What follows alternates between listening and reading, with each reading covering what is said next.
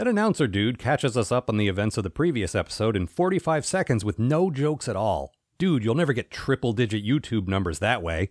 Pardon my humble brag. We pick up where the last part left off, with the Joes and Cobras fighting over Washington, D.C. in an alternate reality where Cobra rules the world. Then we cut away to a soup kitchen staffed by Cobra guys, so it's nice to see Cobra Commander actually has some actual social policies in place and he's not just a one issue tyrant. Those Joes who were arrested by the Dread cops managed to escape custody. And Steeler, still delirious from that weird bug bite earlier, just sort of wanders the wastelands of middle America, muttering to himself while one of his teammates attempts to chase him down in one of those dune buggy jeep things. They're spotted by one of the Baroness's lady henchmen, who is now wearing a full pair of pants instead of those weird chaps she had on in the previous episode. Wait a minute, in this reality, the Baroness got LASIK. This is indeed a disturbing universe. The Dreadnoks get yelled at by Zartan, who also looks like a security guard. Wait, seriously? I know these guys aren't super high in the Cobra hierarchy, but the world is a big place with a lot of territory to go around. They don't get to run like Australia or something? No, in the best case scenario world from Cobra's point of view, the best these guys could hope for is basically to be mall cops. I'm a little bit sad for them. Lady Jaye's group is trapped by Destro in an energy net of some kind. Why else would we call this weapon the Parasite Matrix?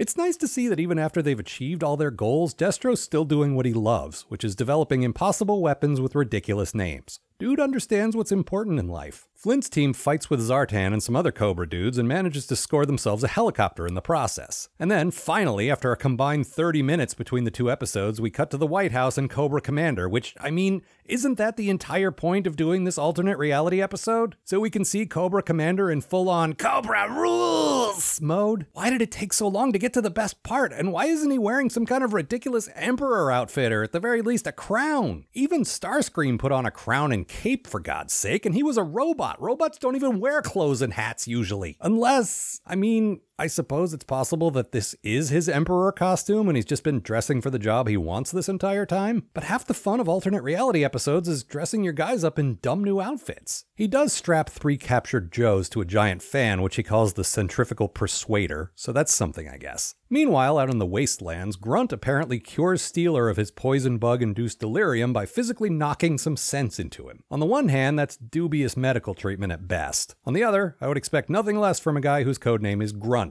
Then they find the skeletal remains of a bunch of Joes who died in this reality, and I can't really think of a joke here. I'm impressed they managed to pull off something so legitimately disturbing in a war show where everyone usually parachutes to safety and never actually gets hit by the constant gunfire. Then Steeler sees his own corpse and well, I mean, that rattled Ebenezer Scrooge, who was pretty in control of his emotions. So, yeah, the delusional victim of a sophisticated biological weapon doesn't exactly manage a stiff upper lip under the circumstances. Then they're caught by the Baroness's hench lady, whose outfit changes depending on the camera angle in some kind of weird Schrodinger's upper thigh situation. Apparently, the Baroness actually wants to help Steeler, and we slowly begin to realize that while Cobra does indeed rule the world, there are also factions within Cobra struggling to undermine each other. I mean, duh. In this reality, the Baroness and Steeler are apparently an item. Okay, I did not see that one coming. Also, this Baroness is a resistance sympathizer, which is almost but not quite as disappointing as her lack of glasses. Meanwhile, Cobra Commander has moved on from the centrifugal persuader to some robot snakes. Man, taking over the world made you boring. You used to be so much cooler. You totally deserve to have those things attack you as the Joes escape. Destro captures three of his own Joes, which meet up with the Baroness and her guys, and throughout the ensuing scene, I was waiting for an explanation for this, which appeared in the establishing shots of Destro's headquarters, but no explanation came. I guess it's just self evident. Anyway, so the Joes escape, and in keeping with standard operating procedure when visiting an oppressive alternate reality, they inspire some people to rebel and overthrow the people in power before they escape into a weird glowing portal that was there the entire time. And Steeler decides to stay in this world where he gets to hook up with the Baroness, and I mean, can you really blame him? I'm not sure why these other two guys stay behind though, except that now the team in our reality has three fewer guys that I don't recognize, so thanks for that if nothing else.